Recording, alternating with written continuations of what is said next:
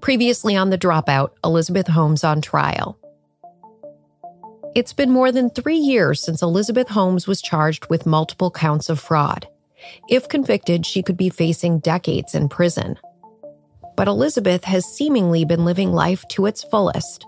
It's just amazing. Most people would be devastated, but not her. She lands on her feet and, and God knows what she's got planned next. She's in a relationship with a hotelier nearly a decade her junior. I remember thinking, wow, you know, she just bounces right into the next opportunity. Good luck to that guy. And perhaps most surprisingly, at least to some, Elizabeth gave birth to her first child, a boy named William Holmes Evans, a month and a half before her criminal trial.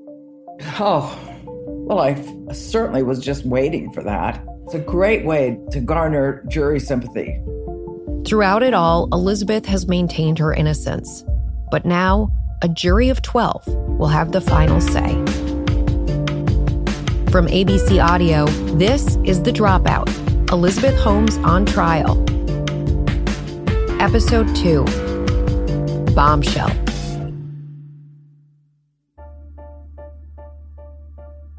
It's August 31st, 2021. 1,266 days since Elizabeth Holmes was charged with multiple counts of criminal fraud. A lot's happened in that time, but perhaps the most jaw dropping bombshell landed just three days ago. This is a huge deal. Elizabeth Holmes is essentially alleging a decade long history of systematic abuse, sexual abuse, even physical abuse. Caroline Polisi is a federal white collar criminal defense attorney in New York and has been defending people accused of financial fraud for over a decade. The defense is really putting forth this argument that she had post traumatic stress disorder and that she believed these misstatements that she then put forth to investors because she suffered from essentially a battered woman syndrome. Seems like this is going to be the main focus of this trial.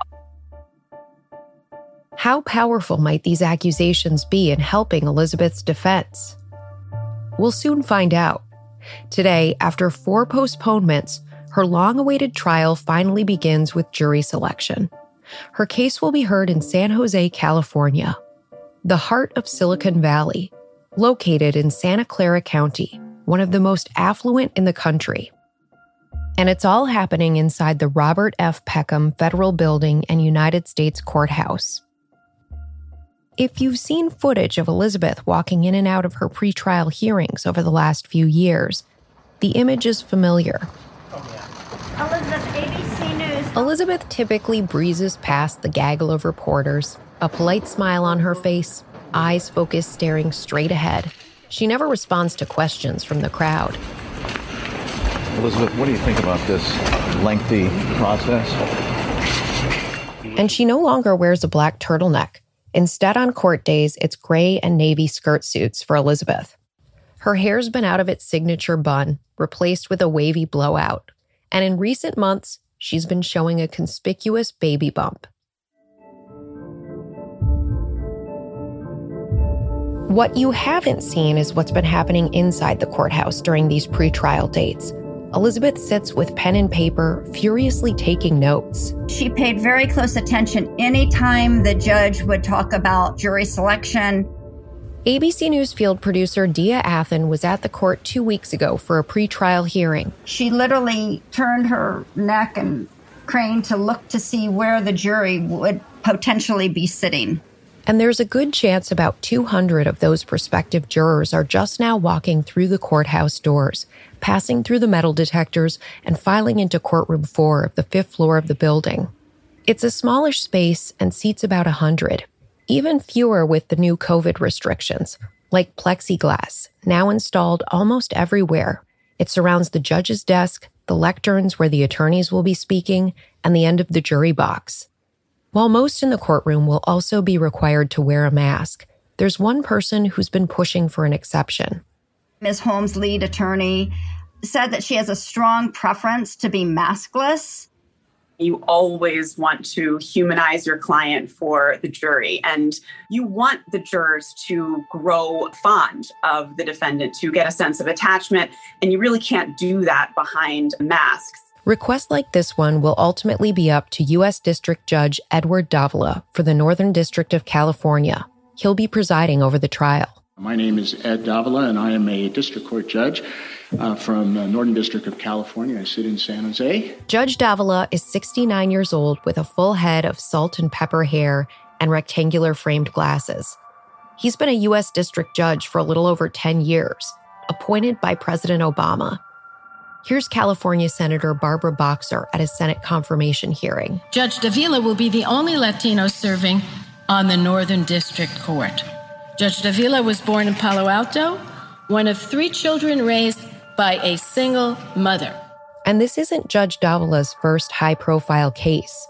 He recently presided over portions of the Rick Singer Operation Varsity Blues trial, where parents and celebrities paid to get their kids into college. Then there's the robust team of U.S. prosecutors, led by Assistant U.S. Attorney for the Northern District of California, Jeffrey Schenk. He's been in the role for 10 years, and his specialty is white collar prosecution. And finally, there's Team Elizabeth, some of the heaviest hitting white collar defense attorneys in the country. 10 lawyers, nine from Williams and Connolly, a top DC firm with a sterling reputation and famous alums like Supreme Court Justice Brett Kavanaugh, former Secretary of State Mike Pompeo, and former Pfizer CEO Jeffrey Kindler. Elizabeth's lead attorney is Kevin Downey. You've probably seen him at Elizabeth's side walking into court. He's the guy with the white beard and pale blue eyes. Kevin Downey's been a partner at Williams and Connolly for more than 20 years with impeccable credentials. Harvard Law, editor of the Harvard Law Review, and he's defended dozens of corporate executives including the former CEO of Fannie Mae, against allegations of fraud in 2004. But with millions of pages of discovery, a potential witness list of more than 200, and nearly 4,000 exhibits, Elizabeth's team of heavyweights has their work cut out. And while there's still so much up in the air, one thing is certain Elizabeth's legal bill, it's going to be astronomical. A whole lot of money. About eight figures. It would be a, a eight-figure defense. Uh, you're looking at tens of millions. That's criminal defense attorney Jose Baez. I, have handled the defenses of Casey Anthony, Aaron Hernandez, uh, as well as billion dollar fraud cases on Wall Street. Tens of millions of dollars. That's a lot of money especially for a woman who claimed she couldn't afford to pay investors who sued Theranos for their losses, according to attorney Reed Kathrein, who represented many of them. You met Reed in season one. My belief in settling our case with her was that she had no money. And therefore, you know, we basically had to look to other sources. So I am completely mystified as to who's paying for her defense and why. In fact, in a separate civil suit, Elizabeth's attorneys quit after they say she wasn't paying them their fees. Paid her lawyers for over a year, and now they're asking a judge to let them quit. So, who's footing that potential eight figure bill? It's most likely an insurance policy that's paying for these lawyers. Many of these big corporations have insurance policies that would indemnify their top executives, including criminal cases. So even if the company goes bankrupt and they can't afford to pay investors who have been defrauded, they might not be covered by an insurance policy, but her defense would. Correct.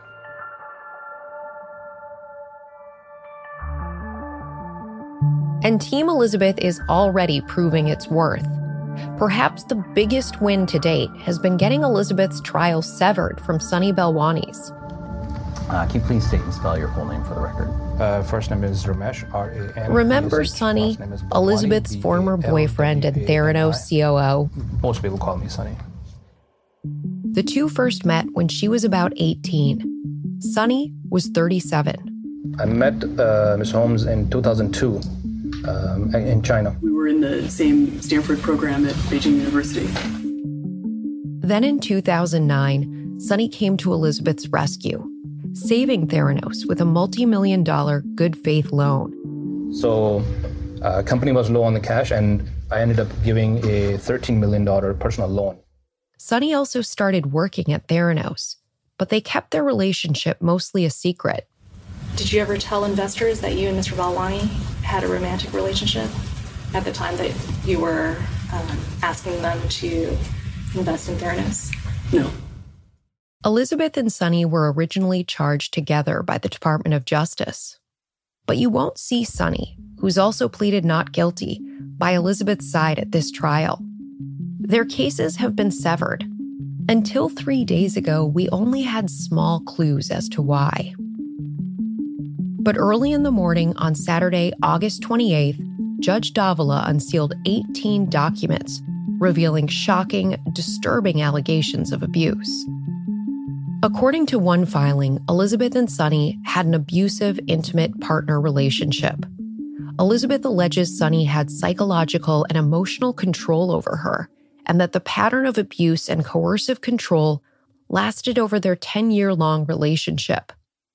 Court documents indicate the defense is planning to introduce evidence Sunny verbally disparaged Elizabeth and withdrew affection if she displeased him, and that he controlled what she ate, how she dressed, how much money she could spend, who she could interact with. They allege he monitored her calls, text messages, and emails and was physically violent, throwing hard, sharp objects at her, restricting her sleep and monitoring her movements that he would insist any success she achieved was because of him. The documents claim just seeing Sunny or standing remotely near him could trigger, quote, debilitating PTSD symptoms for Elizabeth. Here's Caroline Polisi. The defense made this argument that Elizabeth has suffered so greatly at the hands of Balwani and that therefore she couldn't even maintain her composure physically at the trial. I mean, that's a pretty devastating allegation. So now we know the trials were severed because Elizabeth's team argued successfully she couldn't face her alleged abuser, Sunny, in court. Sunny will have his trial later next year. If I were Sunny's lawyers, I would be livid that I am not going first because his name is going to get dragged through the mud and he's really going to have no microphone to defend himself. So people are going to have a preconceived notion about him. Back in December of 2019, Elizabeth's team shared they intended to introduce expert evidence from clinical psychologist Dr. Mindy Mechanic, whose specialty is the psychological consequences of violence against women. We have Dr. Mindy Mechanic, a professor of psychology at Cal State Fullerton, who specializes in psychological trauma. Thank you for joining us. Thank you for inviting me. We now know Dr. Mechanic's testimony will concern the alleged intimate partner violence and abuse Elizabeth claims to have suffered at the hands of Sunny. The documents also show Dr. Mechanic evaluated Elizabeth for 14 hours and also interviewed her parents and brother. It's really important to get a sense of how she was prior to this relationship and how she may have changed. So, her parents and her brother, anyone from her past, is going to be really important for the doctor to um, put forth her views. Sunny's lawyer, Jeffrey Coopersmith, has called Elizabeth's allegations salacious and inflammatory. He said they're deeply offensive to Mr. Balwani, devastating personally to him. Sunny categorically denies all allegations of abuse. Back when I spoke to Jeffrey Coopersmith in 2019, he indicated no evidence of such a deeply fractured relationship. He also made it crystal clear Sunny was not going to throw Elizabeth under the bus. Does he feel in any way that he was duped by Elizabeth Holmes? No, that's not what is going on here. Um, Mr. Balwani believed in Elizabeth Holmes and her vision for the company. He tried um, to execute that plan with her to make it a success. But he, no, he's not saying that he was duped. Does he hold her responsible for where everything stands today? No, they made mistakes along the way in executing a business plan. Prior to today, we really haven't heard Elizabeth say much on the topic of her relationship with Sunny, other than discussing his management style and their breakup. Once we started working together, it was a very intense working relationship, and there, the sort of romantic piece that was there at the very beginning died. I, I don't think it happened in one moment, uh, but it was very clear that we were colleagues. But we now know Elizabeth is firmly turning on Sunny. Here's Caroline Polisi again. What does the prosecution have to do now? They are really going to have to make an effort not to be perceived as victim blaming. So mm-hmm. they need to sort of acknowledge potentially the conduct that Balwani did, that he potentially inflicted on Elizabeth Holmes, while simultaneously really maintaining their argument that it did not negate her state of mind, that she still knew that she was misleading investors. So it's a fine line. They don't want to alienate any jurors by appearing to be insensitive to the potential psychological and sexual abuse that Elizabeth suffered at the hands of Balwani. But they've got to maintain a strong case here and not sort of give in on that front. And it'll be a significant hurdle. Essentially, the defense is arguing Elizabeth, as a result of this alleged abuse, had no control over her actions or decision making. But to people like Kevin Hunter, who saw Elizabeth and Sunny working together, interacting and dealing with clients, the idea she was somehow the one being influenced by him is impossible to imagine. She was clearly in charge. Remember, Kevin is the lab consultant you met in season one who raised red flags about Theranos back when Walgreens was looking to invest. Kevin originally told the story of that bizarre three o'clock in the afternoon dinner with Elizabeth and Sunny. We get to this restaurant, there's no one there, yet we still meet in the back. You know, Elizabeth got her standard kind of green protein shake that she got and was dressed in all black, and Sunny got sushi or something like that. But, but we're not allowed to talk to each other by name. Yet Sunny drives his Lamborghini. So if you were concerned about people following you or seeing you or something like that, you know, why are you driving around Palo Alto in a black Lamborghini? It just it just didn't add up. Kevin's now been subpoenaed to testify at the trial. It's interesting that you say it was so obvious that Elizabeth was in charge because Elizabeth's defense may be that she wasn't in charge, that this was really Sunny's operation. What would you say to that? I don't. That there's that's just completely untrue. I mean, there's just no way. Um, Sunny was was a distant second. You know, she came up with the plans and the strategies, and he helped execute them. He was the bad guy, but she ran the meetings. He rarely participated unless it had something to do with IT or whatever. Um, it was clearly the Elizabeth show. There's no question about it.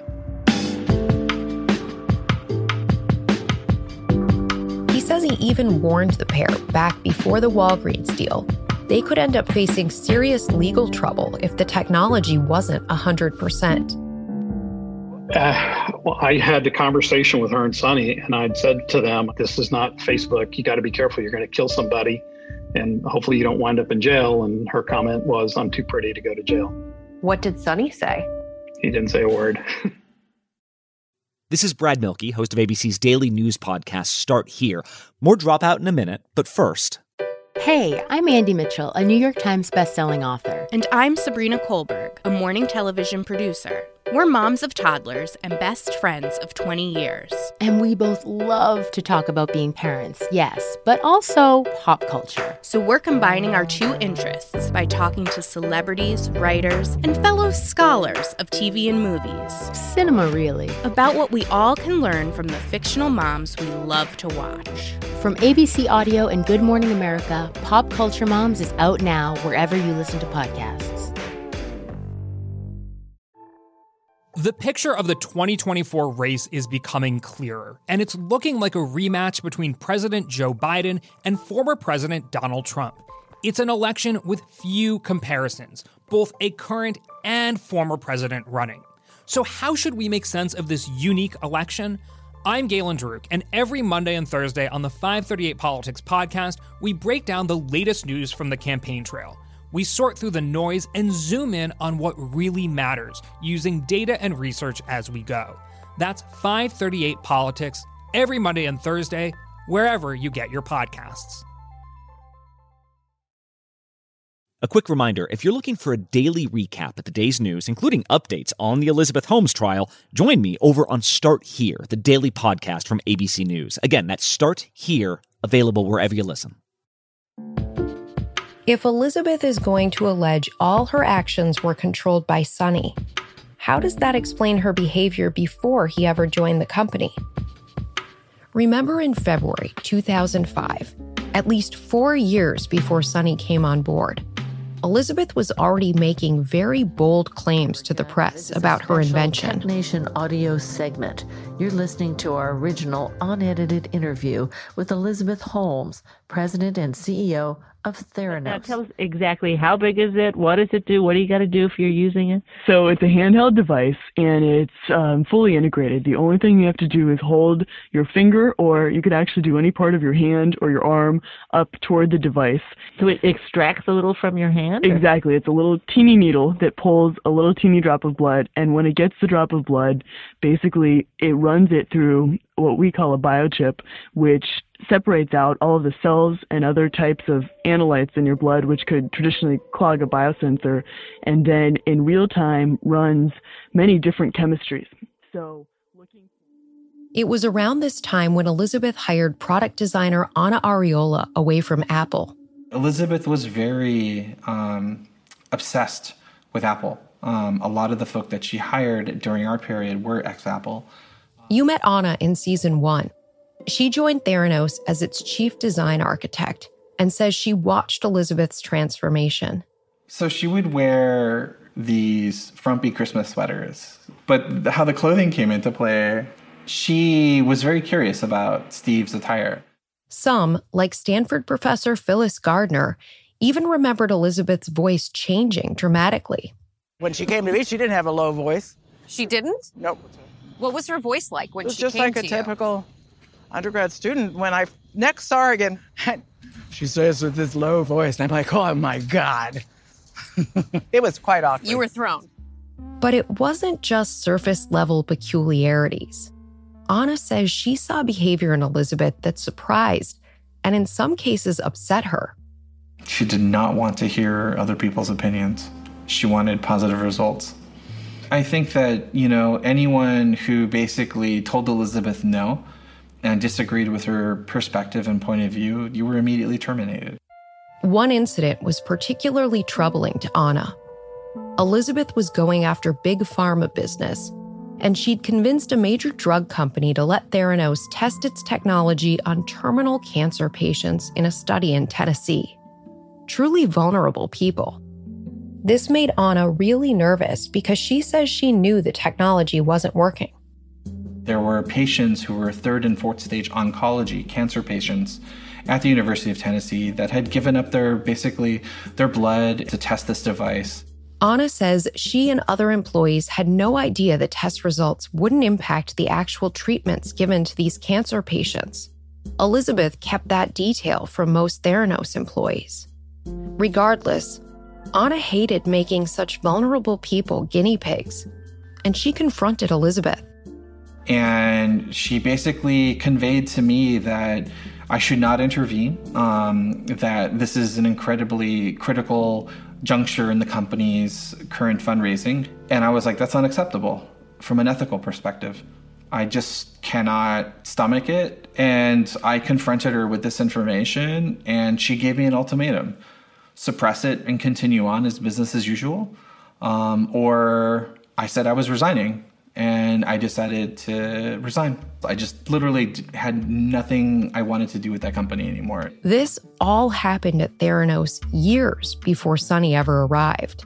Other employees hired around the same time as Anna, like Justin Maxwell, said they saw similar behaviors from Elizabeth. First, watching people that I really trusted vanish, and then actually noticing that this person is willing to lie to me about extremely trivial, unimportant things. And how do you know she lied? Oh, um, because we were we were uh, discussing some product design over email, and she was expecting me to stay in the office late to finish it up.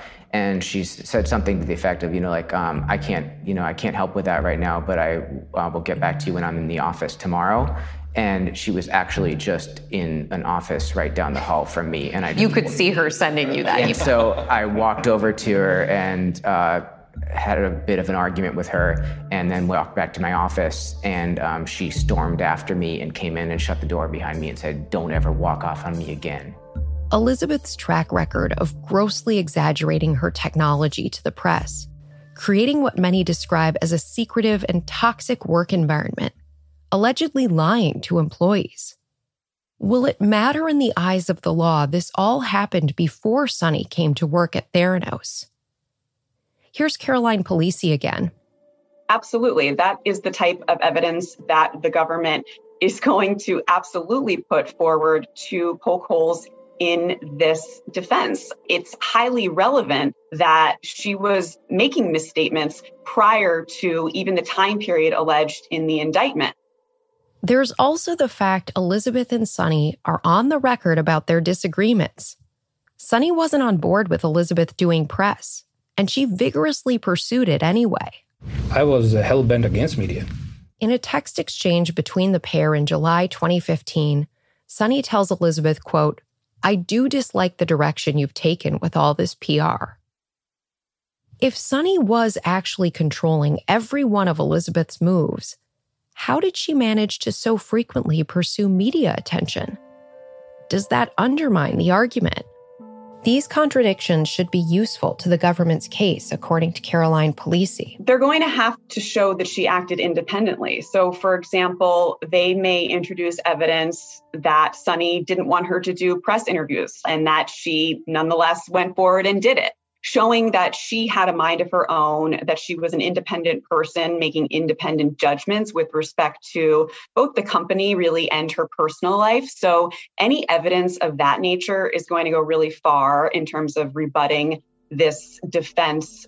And finally, how does Elizabeth's post Theranos life, a new relationship, a new baby, factor into this new narrative? Will a jury believe she could seemingly bounce back so quickly? Well, that's exactly what the prosecution is now going to be allowed to introduce into evidence. This is going to be an uphill battle by all accounts for the defense. They are going to have to show that, you know, while she appeared to the outside world to be so high functioning, that she was suffering inside from this abuse. Even considering how inflammatory these newly revealed claims are, they could backfire with the jury according to attorney Jose Baez. People in general are not very sympathetic to mental health defenses. They're very difficult cases. So, what other tactics might the defense introduce? While the alleged abuse will be front and center, at the heart of the case is fraud. And her attorneys have signaled they might also try the so called puffery defense. The idea Silicon Valley's filled with people faking it till they make it it's just par for the course. Former U.S. Attorney for the Southern District of New York, Preet Bharara, had this to say. I can see the defense arguing, and I've seen this before at trials, was that that was just, you know, a good faith exaggeration. They were just puffing a little because that's what salespeople do. And you might buy that, but there's a fine line between puffery and lying, right? And, and one of the issues that's at play here is representation that the company made through Elizabeth and maybe others that they had you know their product used on the battlefield that the department of defense embraced the, the you know the product and the technology. And i think any fair reading of the evidence is that you, you really can't get out of the truth that this was never used on the battlefield. So depending on how many examples the prosecution has of so-called puffery uh, i believe given what i know it will likely fall flat. And puffery with doctors and patients is a very different path than puffery with investors. It's much more difficult when you're talking about patients who are not sophisticated, who don't have investment bankers, who are just people who want a good product. And I think jurors will take less of a generous view. They can all imagine themselves to be patients, and they can all imagine themselves uh, feeling duped if they were told that you can have this small needle and it can test for all these conditions and it's really simple and it's really fast and it's super accurate. And if that's wrong, I think that's going to make them upset. And as for that jury, Team Elizabeth's been fighting tooth and nail over what they'll see and won't see at trial, like possibly incriminating emails and texts between Elizabeth and Sunny. In season one, we revealed the pair's frequent exchanges that came to light when the two were separately deposed by the SEC in 2017. Um, there, there's an SMS message on November 19th, 2014, and it appears to be from Sunny Balwani to yourself. Is this Sunny Balwani's email address? I think so. Sunny texted Elizabeth when the deal with Walgreens seemed to be blowing up behind the scenes. Um, and he says, We can't scale with WAG.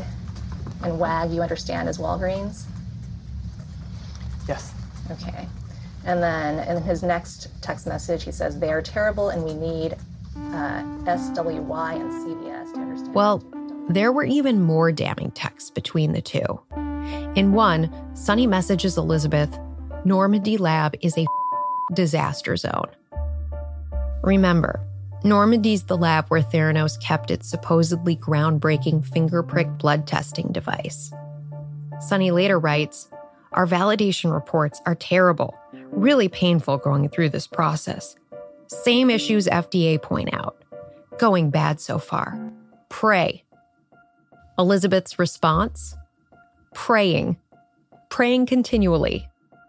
Prosecutors spent three days at a pretrial hearing arguing those messages should be allowed as evidence.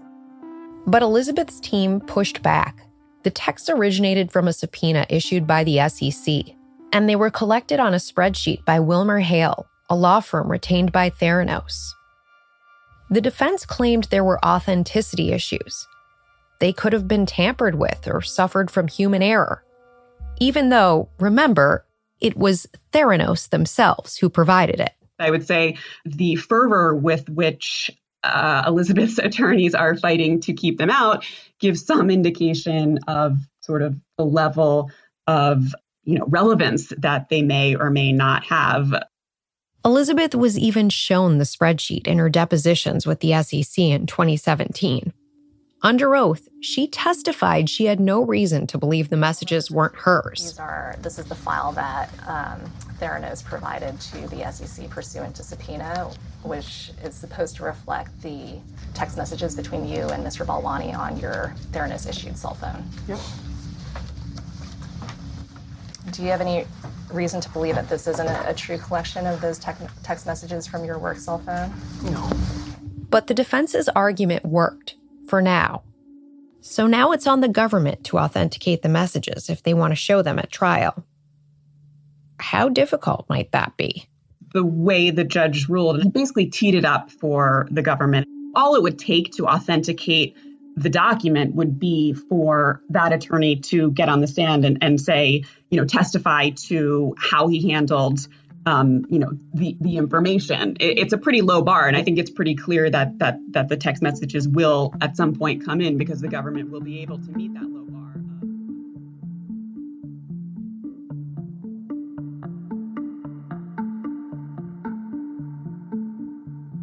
There are also 13 email exchanges the defense has fought desperately to keep out of view. Some are between Elizabeth and former Theranos board member and counsel, David Boies. David Boies, by the way, is one of the leading trial attorneys of his time. He represented Al Gore in the presidential recount of 2000. He later helped pioneer the legalization of gay marriage, but he's also known as an intimidating corporate litigator, and he was the longtime attorney of Harvey Weinstein. Remember, Elizabeth's relationship with David Boies wasn't that straightforward. He worked closely with her, even helping to arrange interviews for her like the famous Fortune article by Roger Parloff that said her finger prick technology could run 200 tests. Did you reach out to Mr. Parloff? Um, my understanding is David reached out to him. David Boies. Yes. David's PR person told me that it was going to be a cover story and that it was going to be a big piece on Theranos. Williams and Connolly was hoping Elizabeth's complicated relationship with David Boies would grant her attorney client privilege. But that's not going to fly. Judge Davila has ruled the communications are admissible. The actual 13 communications at the time of this podcast were sealed, but we know from court documents what they generally cover legal strategies for dealing with journalists, investors, and regulators. Recall attorney Reed Kathrein, who sued Theranos on behalf of investors. In the process, he recovered a stash of what he says appear to be Elizabeth's private notes to herself. And he has some theories about what's in those documents. Yeah, those documents are probably very, very key and very damning. And the reason I say that is in, in the production that Theranos gave to us, I was able to find a, a place where Elizabeth Holmes kept her notes, uh, notes to herself. So, what exactly was Elizabeth keeping to herself? Mainly what looks like her conversations with David Boies, and also there's there's some rumination about leaving the country. so, said, pack the bags, leave the country, something like that.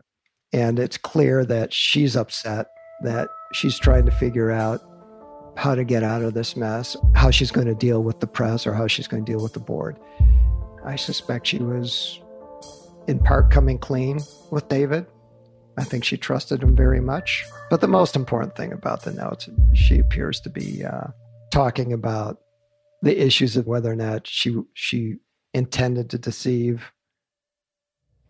And finally, there's the issue of the missing database. Holmes accused the government of losing a database that contained three years worth of accuracy and failure rates of Theranos tests. Prosecutors allege that Theranos executives destroyed that database because it proved that the blood testing product was inaccurate. At the heart of it is the laboratory information system. It contained three years of Theranos test results, data on millions of patient tests. But the database was destroyed. This made big headlines when it came up earlier in the summer. Yes, the infamous missing database. Um, it clearly has been a very hotly contested issue from the start of this case, and both sides have really pointed the finger at the other. The prosecution tried to argue that Theranos intentionally destroyed this database with all its potentially incriminating false patient results. But the judge ruled they would not be able to introduce this theory unless they could show an actual link to Elizabeth. The defense, on the other hand, wanted to use the database, or lack thereof, to block the government from calling 11 Theranos customers and 11 medical professionals who would testify about inaccurate tests from Theranos. Elizabeth's team claimed that without the database, the evidence of these patients and medical professionals would just be anecdotal. The fact that the database no longer is, exists she argued that, well, you know, the government here is trying to put on 11 patients saying that they got inaccurate test results when that really is a statistically insignificant number. But in a win for the government, the judge decided prosecutors can put the 11 patients they've identified on the stand. Team Elizabeth can try all they want to argue their stories aren't statistically significant, but a jury might find that hard to accept when these patients actually disclose what their false results were. One patient received a false HIV positive diagnosis. Some women received results indicating they were pregnant when they weren't. One woman who'd struggled with fertility for years got an inaccurate result indicating she had miscarried. Elizabeth's team also fought to exclude testimony from patients that went into the emotional impact of these inaccurate results and they succeeded. The judge is allowing the fact of the inaccurate result to come in and what that indicates that can come into evidence but he's not allowing some of that more you know emotional testimony about the effects sort of psychologically that it had on the witness you know i was emotionally devastated things like that but false pregnancies false hiv positive results the government is banking on a jury understanding just how devastating that type of misdiagnosis would be emotional elaboration or not. The Girlfriend is a free weekly e newsletter from AARP built on the belief that girlfriend power is everything. It offers stories for Gen X women related to sex, health, beauty, travel, and money. Whether it's a shoulder to cry on or help navigating the next phase of your life, visit thegirlfriend.com to subscribe. You can also join the Girlfriend Book Club, a closed Facebook group that hosts live author interviews and free book giveaways. Again, it's thegirlfriend.com because everybody needs a girlfriend. In addition to all this text and email evidence the defense has tried to throw out, they've also fought to keep Elizabeth's five star lifestyle out of view. But they've mostly lost that argument the luxury travel, a luxury SUV, an expensive home rental. Theranos paid assistants who would run personal errands, perform personal tasks, and purchase luxury goods. The handbags, the makeup, the jewelry, the shoes, the wardrobe, all on the company dime. The jury will hear it. We'll hear about her wealth and lifestyle and how much of that. Elizabeth may not have cashed out of her Theranos shares along the way, but prosecutors will argue she certainly cashed in on her celebrity and used her title as founder and CEO to obtain, quote, personal benefits. Jurors will also see Elizabeth, the new mom. Another stunning addition to this story that didn't at all surprise many of the people you met in season one, like Phyllis Gardner, Elizabeth's former Stanford professor. Well, it's a great way to, to garner jury sympathy. Trust me, I was an expert witness once while pregnant and I turned the whole case around. And I think, you know, they'll worry about sending a woman to a prison with a baby, but it will garner sympathy with a jury, inevitably. But Jose Baez says the defense has to be careful with the baby. That could backfire significantly. Jurors, they understand that people have lives. It's important to remind them of such because sometimes they forget. But to have it in their face like that and to use a baby as a pawn, once a juror feels that one side is trying to manipulate them over another, uh, they're not going to like it. I don't think you start a trial off by insulting the jury's intelligence. Bottom line Elizabeth's baby is going to have an impact. Here's attorney Caroline Polisi. You know, right or wrong, that is going to have a bearing on the jury's perception of her you know, those types of things actually play a really large role in trials, even though they're not supposed to, right? Showing the jury, hey, you know, this is a young mother, this is somebody who has um, a a partner and a life and and a baby that is counting on them. Um, you know, I think that not only is that going to help her in her trial, but it will really help her in the event that she is convicted and at sentencing um, the fact that she is a young new mother is going to play into any potential sentence that she gets. But what this case is really going to boil down to is Elizabeth herself. Can she convince 12 jurors, same as she convinced distinguished Theranos board members like former secretaries of state George Shultz and Henry Kissinger, and high profile investors like Rupert Murdoch? Kissinger and Murdoch, by the way, are also on the witness list to testify along with other Theranos board members, including former Senator Bill Frist and Admiral Gary Roughead. Who does the jury get to see? The woman who always presented herself in profiles and interviews like this one with Forbes as a visionary, someone with all the answers? We are the only lab company that is actually really focused on leading with transparency. Or the woman who, under oath with the SEC, suddenly professed to remember very little. I, I don't know specifically, I'm sure. Pleading her ignorance over I, I don't know exactly. and over I'm, I'm not sure. and over again, I don't know. more than 660 times. Or is there some new version of Elizabeth we'll see in court? Will a jury buy it? So I, I just don't know. Will Elizabeth actually speak? Now we know. She almost certainly will. In the very court filings outlining the defense's intention to raise issues about Elizabeth's relationship with Sunny, her attorneys wrote Ms. Holmes is likely to testify herself to the reasons why she believed, relied on, and deferred to Mr. Balwani. They have said it's highly likely that she will take the stand, which is more than, than most defense attorneys ever do. I, I mean, I would say with 99% certainty, we will see Elizabeth Holmes taking the stand in her trial, which is really quite extraordinary. Uh, it doesn't happen very often in trials of this nature. So, can the woman who never seemed to miss an opportunity in the spotlight convince her most important audience yet. Coming up on The Dropout, Elizabeth Holmes on trial. Who will that audience be? The 12 jurors deciding Elizabeth's fate they are not going to let a single person into that jury pool that may have been tainted, which is going to be hard to find. Will they tilt in favor of the prosecution or the defense? If you're the prosecution, what kind of jurors are you looking for in this case? Somebody that has absolutely no empathy for a person that's in trouble and someone that wants to enforce the law no matter what.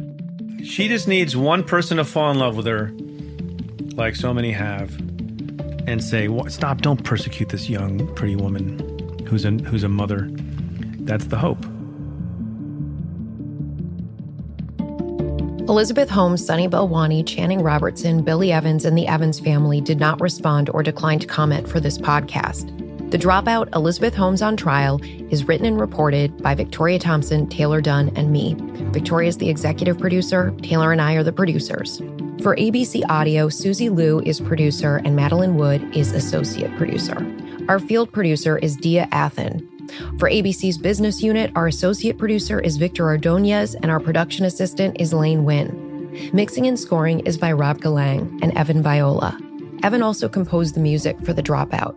Our artwork is by Teddy Blanks at Chips NY and Cedric Honstad. For ABC Audio, Liz Alessi is executive producer. Special thanks to Josh Cohan, Elizabeth Russo, Ian Rosenberg, Eric Avram, and Stacia Deshishku. Be sure to subscribe to the Dropout podcast. And if you like what you heard, leave us a review. It really does help. Listen to new episodes every Tuesday.